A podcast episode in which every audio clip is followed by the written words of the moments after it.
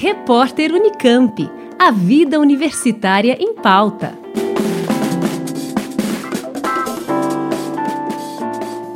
A Associação Nacional dos Dirigentes das Instituições Federais, a Andifes, convocou uma reunião no início da semana, da qual participaram representantes de 69 instituições de ensino do país.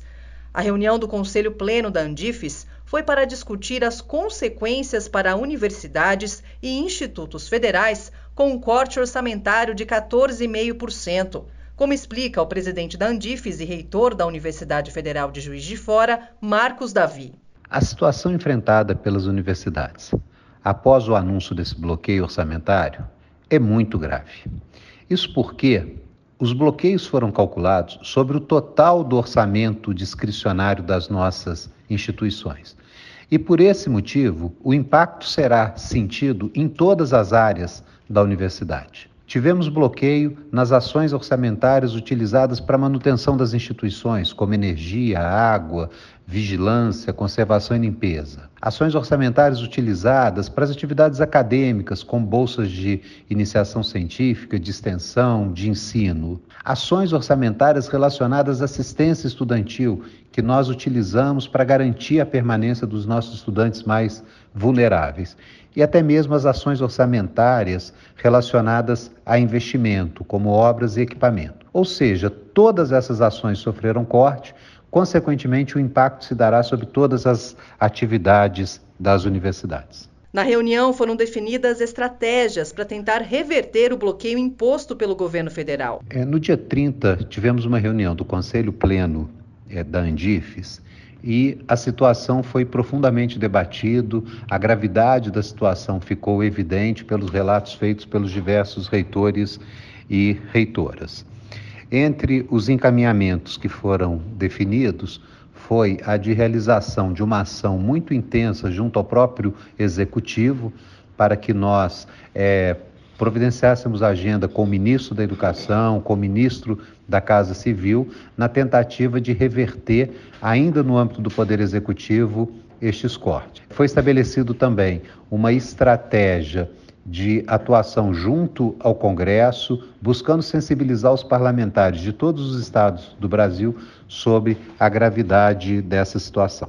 Na última segunda-feira, 30 de maio, a reitora da UFSCar, Ana Beatriz de Oliveira, em coletiva de imprensa, comentou sobre os impactos do bloqueio de recursos para a universidade. O bloqueio na UFSCar ele é da ordem de 9 milhões, 9 milhões e meio. É um impacto devastador. Nós já tínhamos um déficit de 14 milhões, mais 10 milhões de fato deve inviabilizar a atividade da universidade. Isso representa dois meses e meio de manutenção da UFSCar.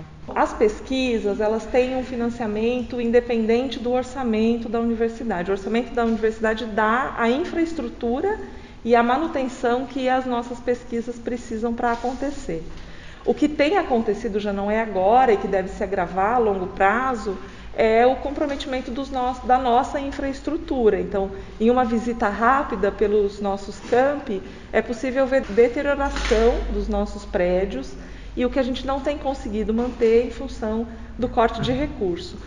Junto disso, ainda vem uma redução do financiamento das pesquisas. Então, a gente tem duas vias aí. Uma que é a universidade com dificuldade de manter o suporte para as pesquisas e os pesquisadores conseguindo captar menos recursos em função dos cortes. A reitora da UFSCar, Ana Beatriz de Oliveira, e o presidente da Andifes, Marcos Davi, ressaltam que assegurar a manutenção das instituições federais é garantir o desenvolvimento da sociedade. Eu acho que é importante deixar claro que a Andifes vai continuar lutando para reverter essa situação, é consciente de que a garantia do investimento nas nossas universidades federais não é apenas uma questão de sobrevivência dessas instituições, mas é a garantia de um projeto de desenvolvimento para toda a sociedade. Desenvolvimento social, desenvolvimento econômico e que nós temos certeza que as universidades federais cumprem um papel fundamental nesse sentido. Eu acho que esse é o ano que a gente precisa debater o projeto de país que a sociedade quer para o futuro. A gente tem eleição em outubro e essas questões precisam estar na pauta. A gente não consegue, com ações individuais, resolver um problema que é um problema de política pública e de Estado. Então, eu acredito que é a hora de se fazer o debate e de ouvir o que os candidatos têm para propor em relação a isso. Alessandra Cuba, da Rádio Fiscar. Repórter Unicamp. A vida universitária em pauta.